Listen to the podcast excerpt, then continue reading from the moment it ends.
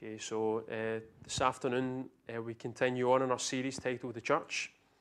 Uh, so we've spent time over the last few weeks, as TJ has mentioned already, thinking about the birth of the church, the importance of the church, and the culture of the church. And this afternoon we're taking time to look together at the mission of the church. Um, another way of putting that would be what is God's plan and purpose for his bride, the church? What is God's plan and purpose for Dennistoun Baptist Church? Uh, to understand the mission of a church, we're going to take time to look together at three passages of Scripture. Uh, and through these passages, I hope we see the ways in which they work together as a collective whole. So we're going to look at three different passages from three different books, and I hope we see the ways in which they are united and work together and speak to us in a very clear way about what it means to be on mission for Him. So the first one is Matthew 28 and verses 16 through to 20. So, this is a great commission. Jesus' parting words to his, to his disciples before he ascended. Uh, so, Matthew writes this starting in verse 16. Uh, the eleven disciples uh, travelled to Galilee, to the mountain where Jesus had directed them. When they saw him, they worshipped, but some doubted. Jesus came near and said to them, All authority has been given to me in heaven and on earth. Go, therefore, and make disciples of all nations, baptizing them in the name of the Father and of the Son and of the Holy Spirit, teaching them to observe everything I have commanded you. And remember, I am with you always to the end of the age. And then, if we hold on to Matthew 28, these words from Jesus, let's have a look at Acts chapter 9 and verses 1 to 18, the conversion of Saul. Uh, Luke writes this, starting in verse 1. So, Acts 9, starting in verse 1. And now Saul was still breathing threats and murder against the disciples of the Lord. He went to the high priest and requested letters from him to the synagogues in Damascus, so that if he found any men or women who belonged to the way, he might bring them as prisoners to, to Jerusalem. As he travelled and was nearing Damascus, a light from heaven suddenly flashed around him. Falling to the ground, he heard a voice saying to him, Saul, Saul, why are you persecuting me? Who are you, Lord? Saul said. I am Jesus, the one you are persecuting, he replied. But get up and go into the city and you'll be told what you must do. The men who were travelling with him stood speechless, hearing the sound but seeing no one. Saul got up from the ground, and, through, and though his eyes were open, he could see nothing. So they took him by the hand and led him into Damascus. He was unable to see for three days and did not eat or drink. There was a disciple in Damascus named Ananias, and the Lord said to him in a vision, Ananias, here I am, Lord, he replied. Get up and go to the street called Straight, the Lord said to him, to the house of Judas, and ask for a man from Tarsus named Saul, since he is praying there. In a vision, he has seen a man named Ananias coming in and placing his hands on him so that he may regain his sight. Lord, Ananias answered, I have heard many I have heard from many people about this man, how much harm he has done to your saints in Jerusalem. And he has authority here from the chief priest to arrest all who call on your name. But the Lord said to him, Go, for this man is my chosen instrument to take my name to the Gentiles, kings, and Israelites.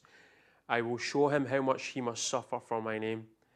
Ananias went and entered the house. He placed his hands on him and said, Brother Saul, the Lord Jesus, who appeared to you on the road you were traveling, has sent me so that you may regain your sight and be filled with the Holy Spirit.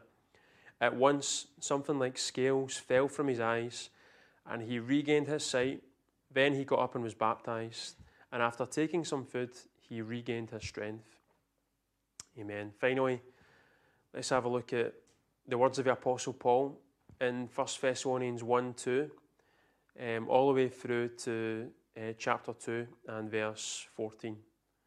So, Paul says this uh, We always thank God for all of you, making mention of you constantly in our prayers we recall in the presence of our God and Father your work produced by faith, your labor motivated by love, and your endurance inspired by hope in our Lord Jesus Christ.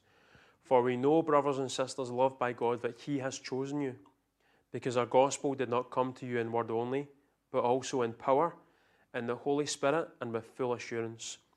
You know how we lived among you for your benefit, and you yourselves became imitators of us and of the Lord when, in spite of severe persecution, you welcomed the message with joy from the Holy Spirit.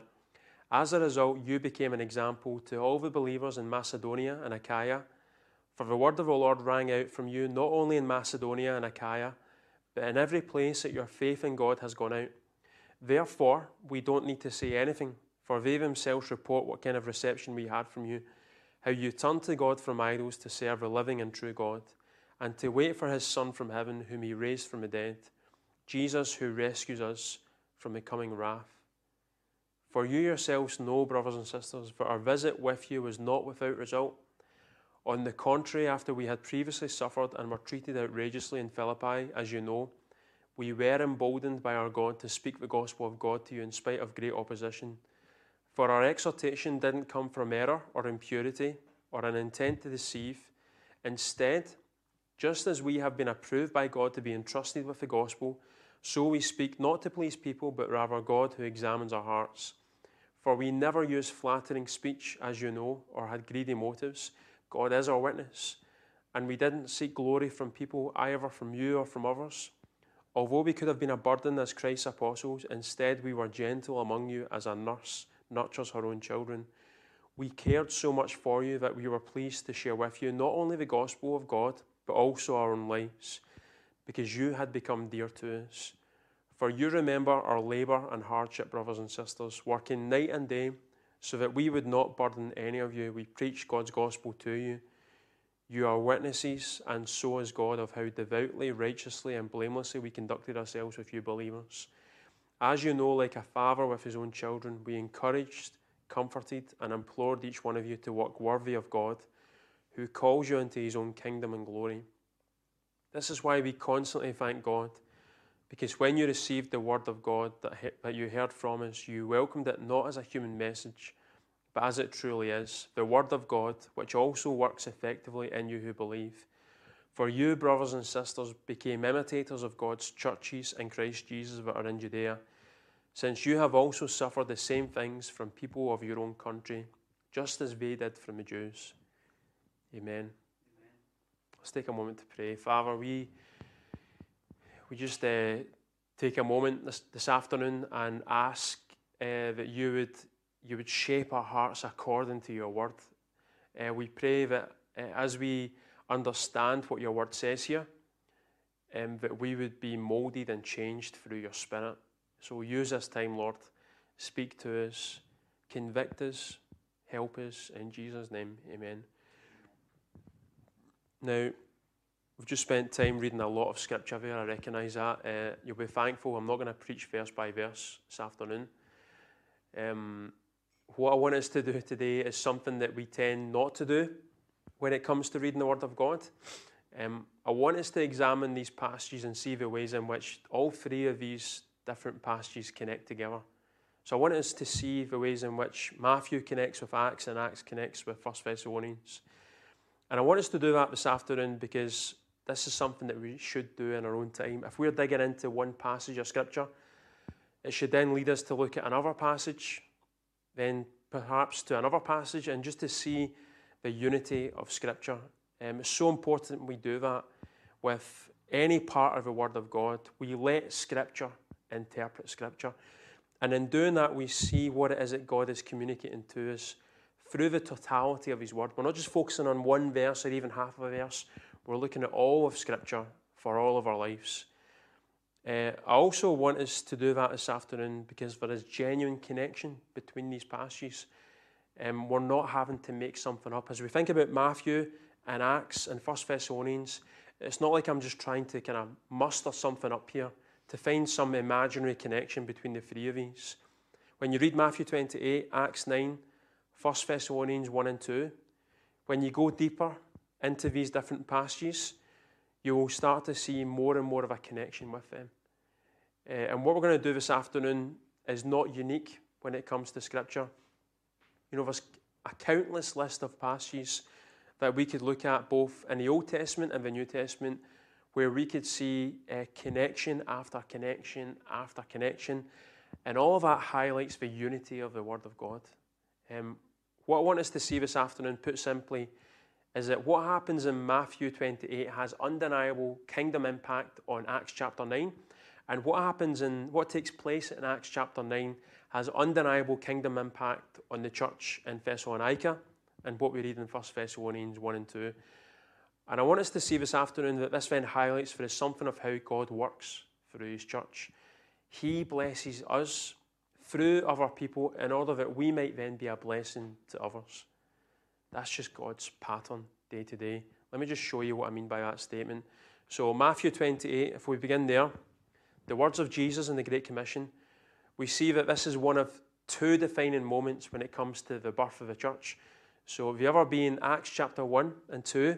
So, in Matthew 28, the promise of power from on high, the fulfillment of that promise, God poured out his Spirit on the church.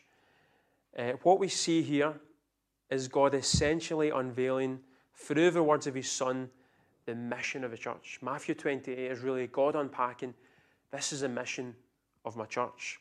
So Jesus says to his disciples, Matthew 28, verses 18 to 20, he says, All authority has been given to me in heaven and on earth. Not some authority, all authority. Go. Because all authority has been given to me, go. Go therefore and make disciples of all nations baptizing them in the name of the Father and of the Son and of the Holy Spirit, teaching them to observe everything I have commanded you. And remember, I am with you always to the end of the age. So, this is Jesus' words to his disciples. And we hear these words this afternoon. And let me just highlight a danger for every single one of us if we have heard this passage before. The danger is that these words of Jesus in Matthew 28 can bounce off our heads. We can hear them they can bounce off our heads because we've heard them so many times before. This is something we talk about a lot in this church, and it's very easy for us just to go to, to kind of default and switch off because we have heard this so many times before. But I invite each one of us to let the Word of God dwell in us richly today. Let the Word of God dwell in us richly. We hear these words, many of us have heard these words before, and we can very easily overlook the fact that they are spoken in the context of what happens in Matthew 1 through to Matthew 27. So when we look at the entirety of Matthew's gospel and we see all that takes place in this gospel, the context of Matthew is the fact that Jesus had chosen these disciples. He had lived with them, he had laughed with them, he had cried with them, he had taught them, he had encouraged them, he had rebuked them, and most importantly, he had died for them. Jesus had died for his disciples. And he had shown them that he, in fact, was greater than death by rising from the dead. Praise God for that. Amen. Amen. And so, in light of that particular context, in light of all of that, Jesus has their attention now. So he, he's, he's said so much, he has done so much for them, and they are, they are focused. They're like, I'm, I'm going to listen to what he has to say now. He's about to ascend into heaven. I'm going to listen to precisely what he has to say and they are willing to do whatever He calls them to do. Why is this? Well, their lives have been completely transformed by Jesus for the better. He has completely changed their lives, and so they are ready to do anything for Him. They were willing not only to live for Christ, but to die for Christ as well. So God is doing something powerful amongst these disciples in Matthew 28 as Jesus speaks these words. And what we see in the book of Acts is then the outworking of the Great Commission, the promise of Pentecost. And it's like a Holy Spirit firework display that takes place in, in Acts chapter 2. And it continues into Jerusalem, Judea, Samaria, to the ends of the earth. And it results in many, many disciples being made in the power of the Holy Spirit for the glory of God and for the betterment of the world. And part of this outworking of God's plan is what we read in Acts chapter 9, the story of Ananias and Saul. So God had been doing this Holy Spirit multiplication work all over the place. The pattern was disciples who then made disciples, who then made disciples, and it eventually reached the city of Damascus, of all places, including Ananias. And Ananias was part of a, a gathering of believers in the city. We see this in Acts chapter 9. And as Ananias had been blessed through the faithful witness of the early church, through the apostles, through the other disciples, God was now calling Ananias to be a blessing to Saul. So, that, so Ananias had been blessed by the disciples. Ananias was now called to be a blessing to Saul. And Ananias was hesitant to begin with. And often, when it comes to this call of making disciples, we can come up with excuses in our heart. Ananias knew how much Saul had been persecuting the believers in Jerusalem. but he listened eventually and he obeyed the word of the Lord over his life. And what we read is Ananias obeying the word of God, that had been given to him and him alone. And so in Acts 9 and verses 17 to 19, we read these words from Ananias to Saul. Luke says this Ananias went and entered the house. He placed his hands on him and said, Brother Saul, the Lord Jesus, who appeared to you on the road you were traveling, has sent me so that you may regain your sight and be filled with the Holy Spirit. At once, something like scales fell from his eyes, and he regained his sight. Then he got up and was baptized, and after taking some food, he regained his strength. Now, God used his servant Ananias to bring the gospel to Saul, who would later become the Apostle Paul. And as Ananias had been blessed, he was now being a blessing. Praise God. And without question, this resulted, this whole journey of, of Saul to Damascus, of this vision, of Ananias then being used by Ananias, it led to the transformation of Saul's life. Saul's life was transformed as the disciples' lives were transformed, as Ananias had been transformed.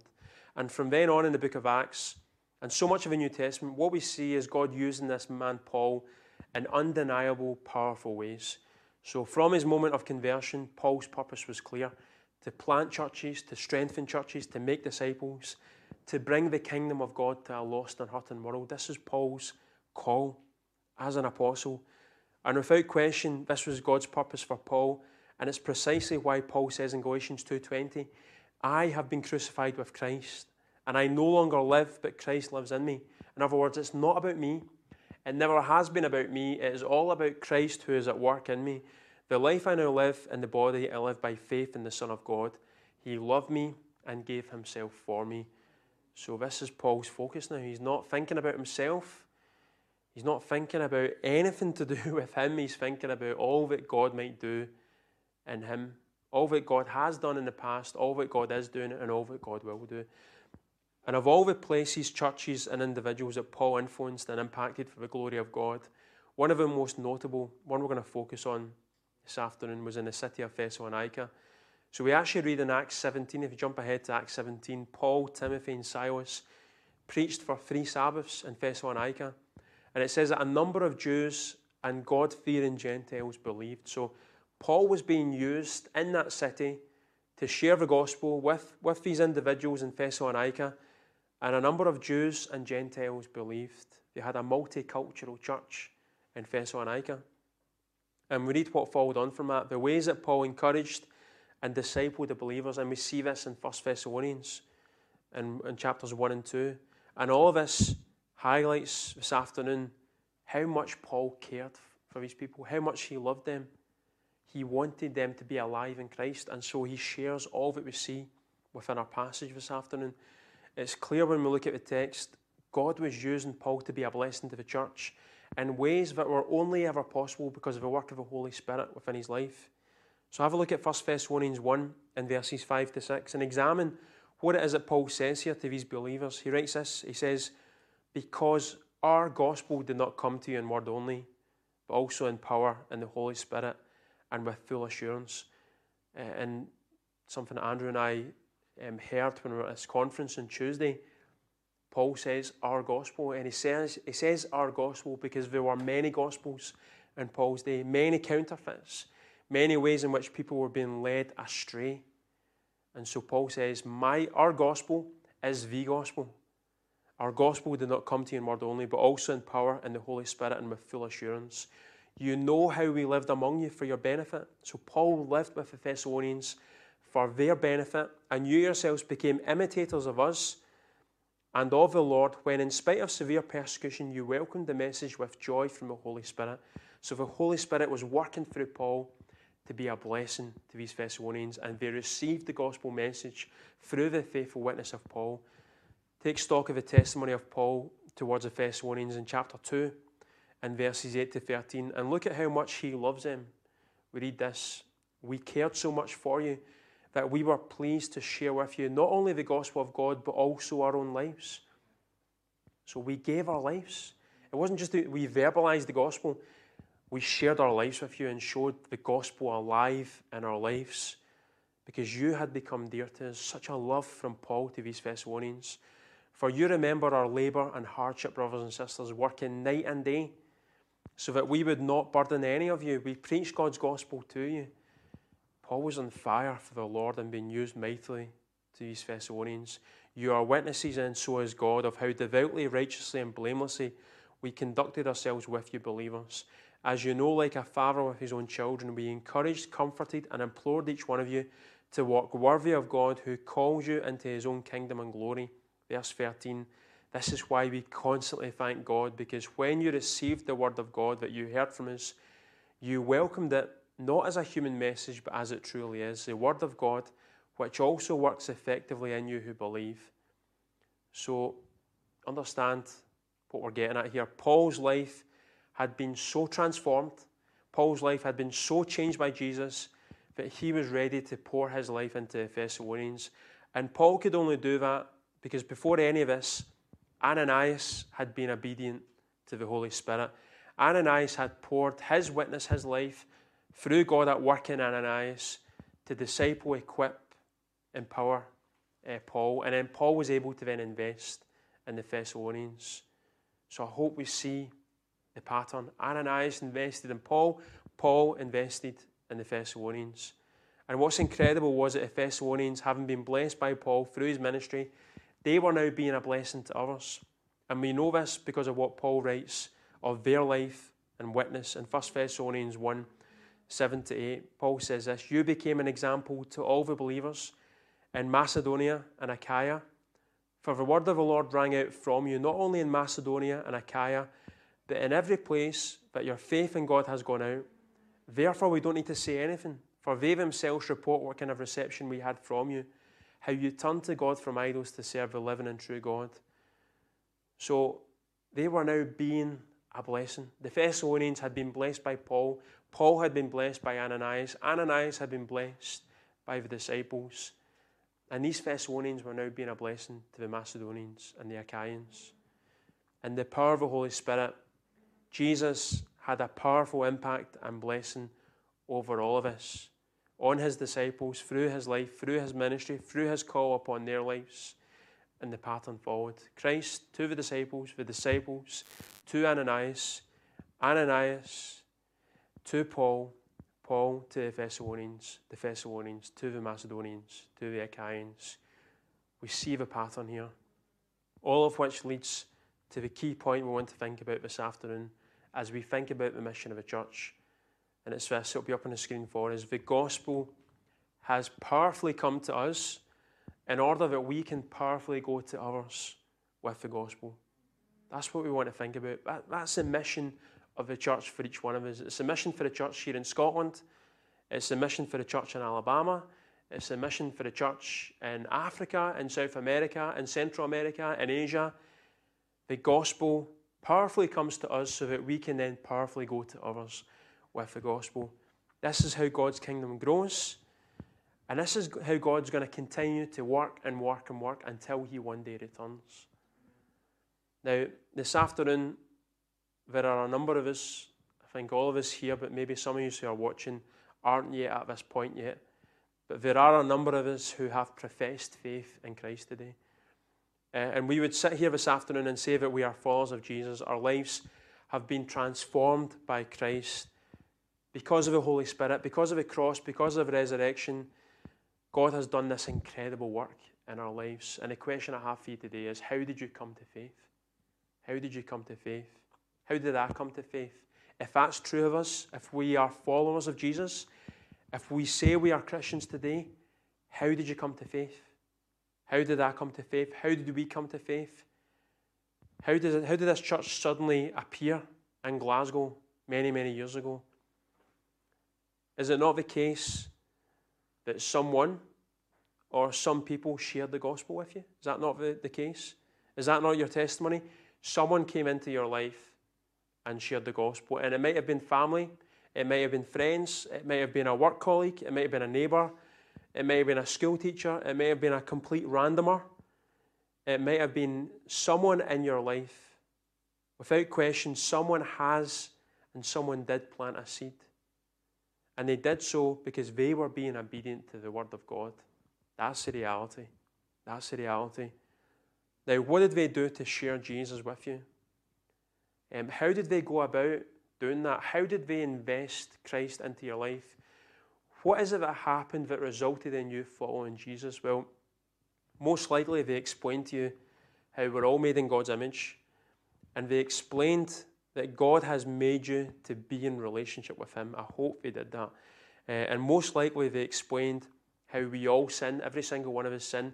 We all fall short of God's standard, the glory of God, meaning there's a barrier between us and God. So we, we were created in God's image, we were made to be in relationship, but there is a barrier because we are broken, messed up sinners. And most likely they explained how God removed that barrier. Praise God, He removed that barrier by dying on a cross for our sins. He took our sin from us, He gave us new life. He has given us the opportunity to turn to Him in faith. And He has given us the opportunity to have our lives completely transformed in the power of the Holy Spirit. And I'm pretty certain they would have said to you how you now need to repent of your sins. You have to turn to God. And the promise is, the incredible promise is, He will forgive you, He will receive you, and He will completely change you.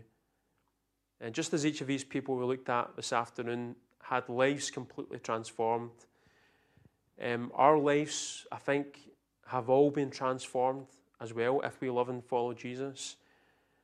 I'm in no doubt today, each one of us who are here today, we sit here today because of the faithful and loving witness of somebody else in our lives. Someone chose to invest in each of our lives. Someone chose to invest in Andy.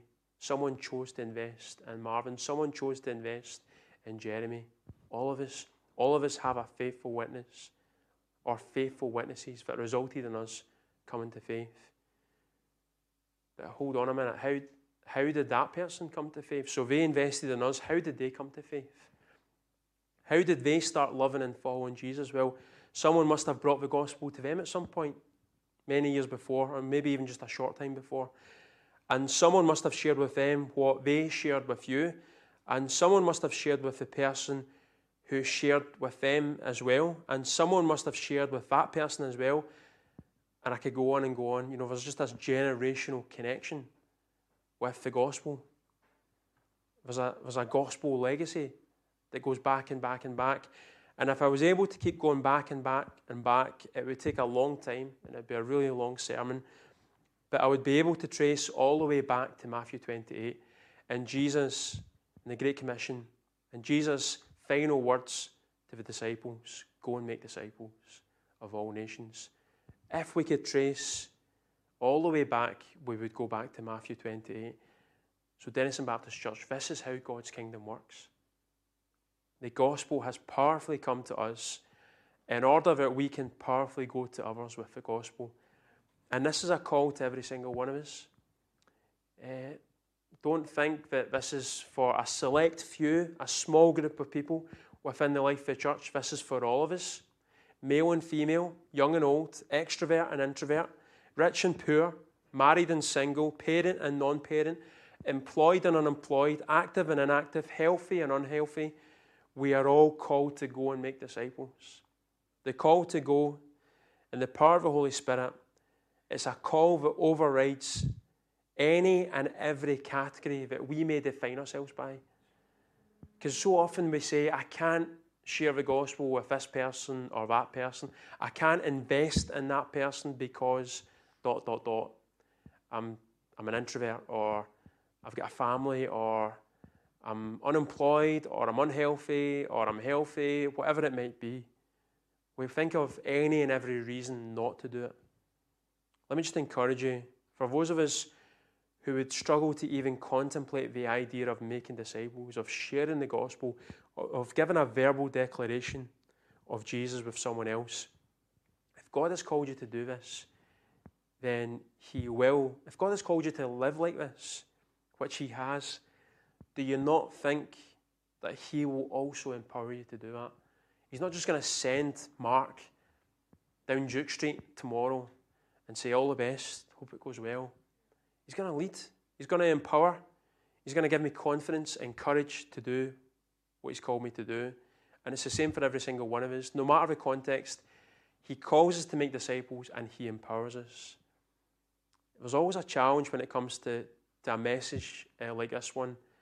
So, right now, I'm exhorting you to go and make disciples as Christ exhorted the disciples in Matthew 28. And the challenge is you can hear what I'm saying and you can completely forget what I say. You can walk out these doors and just have a, a week that is like any other week in your year. But the truth of the matter is, there is nothing that I can do in and of myself that will ever cause you to be fervently on mission for God and on mission for God in a way that results in Him being glorified in and through your life. All I can do this afternoon is show you the way. So basically, what I'm doing today is, is just pointing you in the right direction of who God has called you to be. And He's called every single one of us to be like this. I'm just pointing you in the way, and I'm trusting that God's going to do a work. I can't do anything else. I can't take you by the hand and make you witness to someone else. It's God who has to do the work. It's God who has to empower you to then obey. Question I would invite you to consider answering this afternoon before we think about a possible route map to go down is this one. So in a moment I'm going to just show you the way, hopefully. Um, not that I've got all the answers, by the way, but just a, a helpful way in which we can move forward to make disciples. But before we do that, let me just ask you a question. Uh, to what extent is sharing the gospel and making disciples a priority in your life? To what extent is sharing the gospel and making the disciples a priority in your life? In light of the fact, let's just think for a moment, Dennistoun, this area, there are thousands and thousands of people in this community, uh, and there's thousands of people in our lives who are destined for eternal conscious punishment in hell. How important is Jesus' call to then go and make disciples? You know, every, every Sunday morning we'll get ready for the service and we'll, we'll walk down to Greggs and get a very healthy breakfast.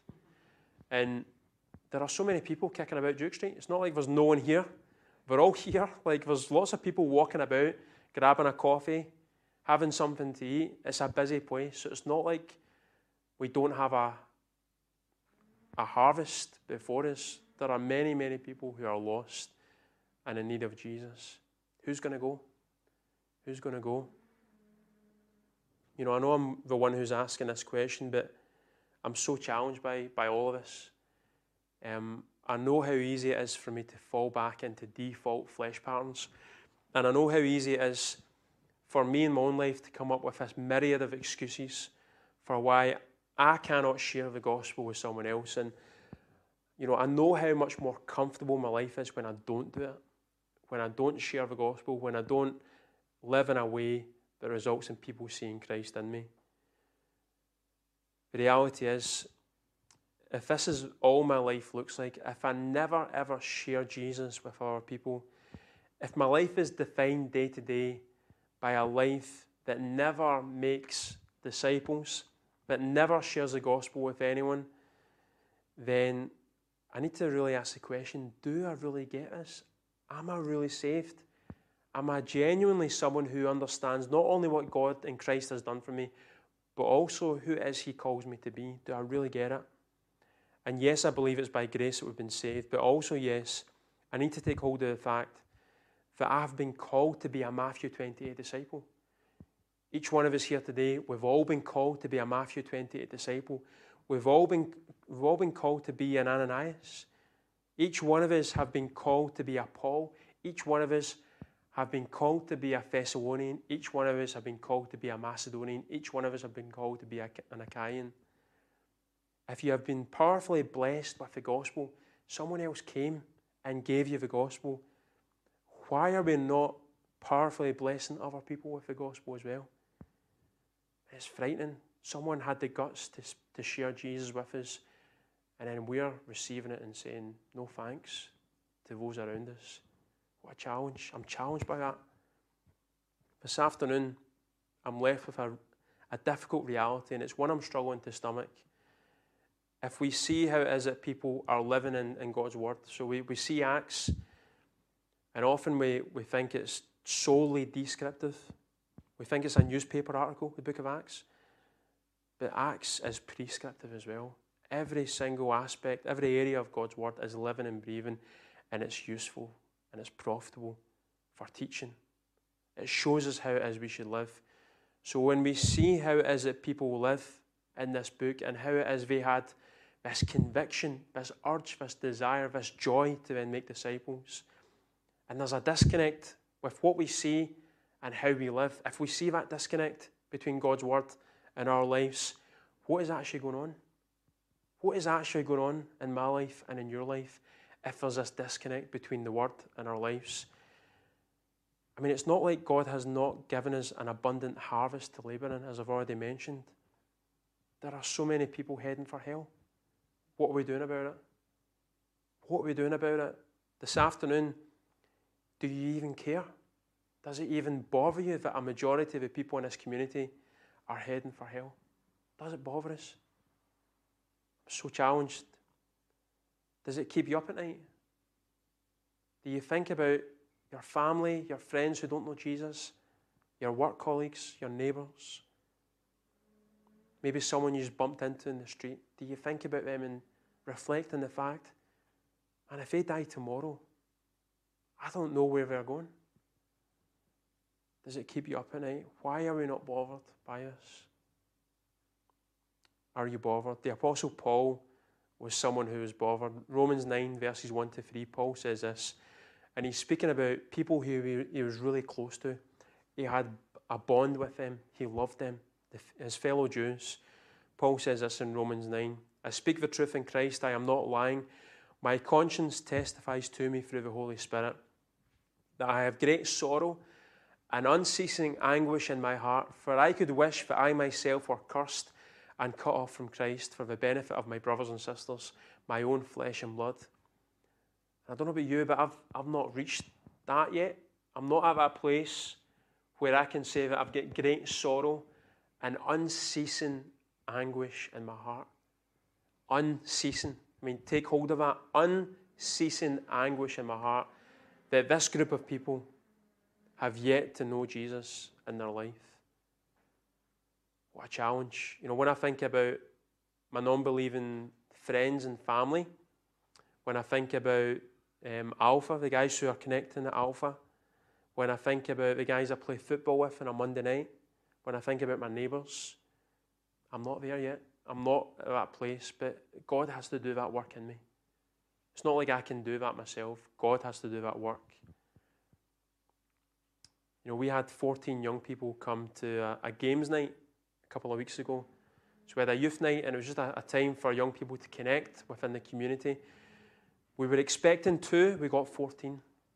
Praise God for gospel problems. Um, but do we even care that probably 12 out of those 14 young people who connected are heading straight into a lost eternity?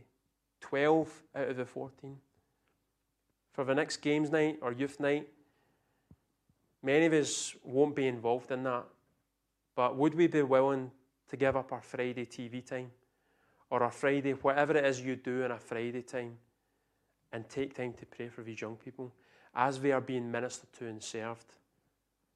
Maybe that's your chance to sit in your room and to pray for them by name. I mean, most of these young people are so far removed from God, the gospel, the church, they do not have a Scooby when it comes to Jesus. They have no knowledge of who He is, no idea of who Jesus is. Does that bother you? Does it bother you? Does it break your heart that these people have yet to encounter Christ? And does it make you prayerful? Does it make you expectant of what it is God could do in their life? You know, it bothers me that I'm so often not bothered by the eternal destiny of so many people. So if you can identify with that, and I think most of us can, if you long to have a deeper hunger and heart for the lost, if you this, morning, this afternoon want to powerfully share the gospel with others, as someone once powerfully shared the gospel with you, if you want to do that, if you want to continue that pattern, the pattern we see in the New Testament, then what is the way forward for each one of us?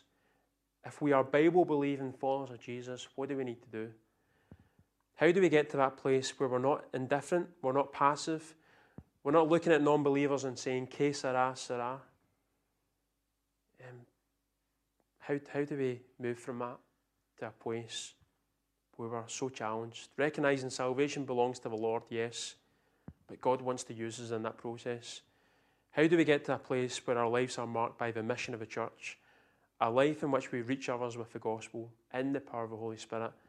A life in which, when we start to live it out, we start to realize that to lose my old life is to actually find it. If I let go of all the stuff I prioritize and elevate and think is important, then I'm actually finding my life. It's a treasure in the field.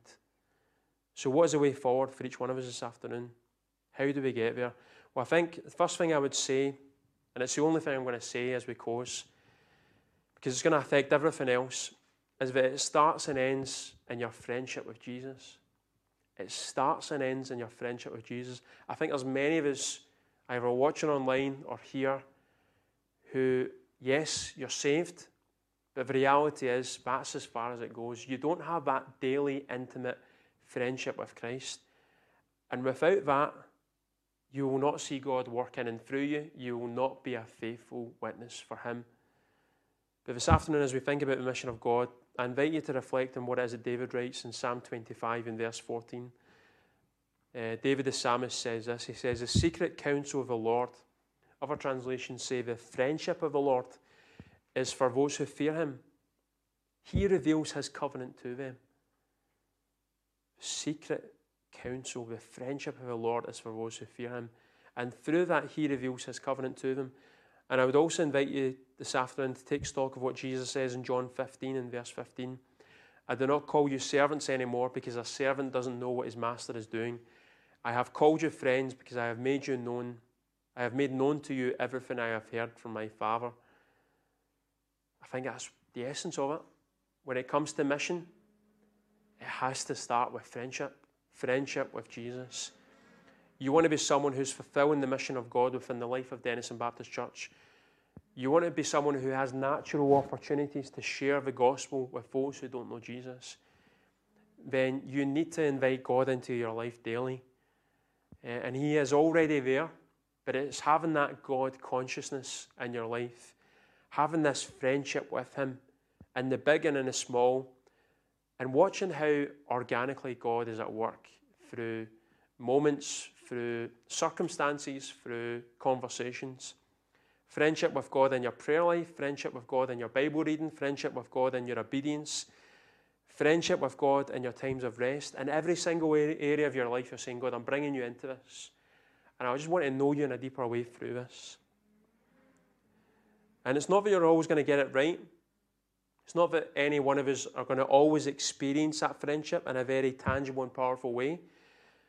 But without question, intimacy precedes evangelism. So if we want to share the gospel, we need to be right with God. If we're calling others to meet with Jesus, have we met with Jesus in the first place?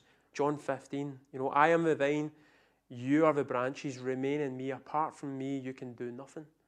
So remain in Him to be that witness. Let me encourage you this afternoon. There's a special and precious joy to be found as we see how it is God works through His plan and purpose. And I shared this this morning. I was, we were meeting friends uh, in the park uh, yesterday at Rick and Gwen, and um, yeah, we just we often Pauline and I often just pray before we meet different folk, and I just felt the Spirit lead me to pray. God, would you just direct our time, make it a purposeful time, use us in a way that brings glory to your name and um, I tend to kind of do tours of coffee shops in this area. I tend to work in different coffee shops, and one of them is just in the Merchant City, um, which is Dennistoun West, I think. I don't know. Um, and I, have been connecting with this guy for the last probably eight or nine months, and I've probably been there. Yeah, I can't, I can't even think how many times, but I've had some really good conversations with him, and I randomly bumped into him in this park, and we had a really good conversation and we were able to actually bless him in a very practical way. And it, I know now, having had that conversation with him, that it's going to just make it a lot easier to connect with him next time we go to that coffee shop. And I'm definitely going to go to that coffee shop again because of the encounter we had in the park. So God leading, God directing. I couldn't, you know, do that myself. It's not like I'm look. It's not like I'm walking about the park trying to find someone I know. It's God just naturally bringing about these moments. And it happens when we nurture our friendship with Him, and that happens as we invite Him into our lives each and every day and each and every moment. So maybe that's you this afternoon. Maybe you realize today that you want to cultivate your friendship with Jesus, but uh, you find so many other things getting in the way of that. Uh, maybe you're just kind of struggling. You want to have this intimacy with Christ in a much deeper way, but you're finding it hard to cultivate that. Then, then speak with me today. Speak with me. Um, you know, we're going to have tea and coffee after, but this is also a time to be prayed for. Um, this is a time of fellowship. Fellowship's a blessed thing, but we also want to pray together. So if you're wanting prayer for that, if you want to experience God in a much deeper way, as a means from which you can evangelize, and do speak with us.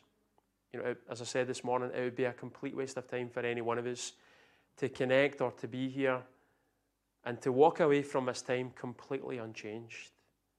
You know, we gather together as a body, as a family, in order that we might become more and more Christ like as we encourage and exhort one another. Maybe it goes much deeper. Maybe we have yet come to that place where Jesus is Lord of our life. And um, you have heard today what He has done for you.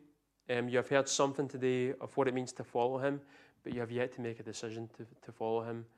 Let me just invite you. You can do that today. Speak with myself or TJ or someone you know who loves the Lord.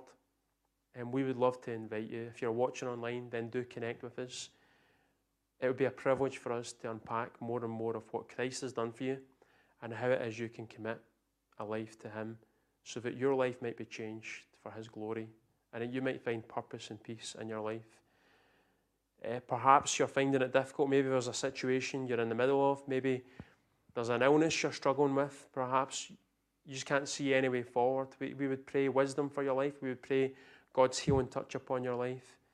And again, this is why we are together. This is why we have one another, that we would pray for one another. So do speak with us. And this afternoon, we also respond, um, not only in worship, we're going to sing in a moment, but we also come to the table. We do this every week. We come to this table, and I hope we do so with, with greater confidence, with, with a deeper confidence in all that Christ has done for us. Uh, Jesus commanded those who love him, those who follow him, to come to this table, to take this bread, to drink this cup, and to do so in remembrance of him. So, this is what we're doing. We're commanded to do it. We do it every single week. I hope it's not a chore. It's never a chore for me, it's a joy. I invite you to do the same. And as we do that, what a privilege we have. This is a means of grace. This is a way in which God is at work in our lives. And for any one of us who are here today and you're maybe still trying to work out what it means to follow Him, we would invite you not to come to the table, instead, just to watch, to observe, and to trust that, that God would use this moment to speak to you in a much deeper way. It was on the night in which he was betrayed that Jesus took the bread and he broke it and he said, This is my body, which is for you. And in the same way, he took the cup and he said, This cup is a new covenant in my blood. As often as you drink this, do so in remembrance of me. For as often as we take this bread and drink this cup, what are we doing, Dennistoun Baptist Church? We are proclaiming the Lord's death until he returns. And there's nothing more precious than that, nothing more powerful than that. We are taking this bread, we are drinking this cup, we are having fellowship, precious fellowship. We have a freedom in this context to do that. And we do all of that in anticipation of heaven and all that God has planned for us. So let's be a people who, having received the gospel, then live in light of the gospel and powerfully share the gospel with those who have yet to encounter Christ. Let's be that kind of people this week as we cultivate friendship with Him. Let's pray. Father, we, we just pray your blessing upon this time. We, we recognize that you and you alone can work in and through us as we sing now, as we come to this table, as we have fellowship, as we pray and as we receive through prayer. Lord, use us in this time, work in us. Equip us as we go into this week. In Jesus' name, amen.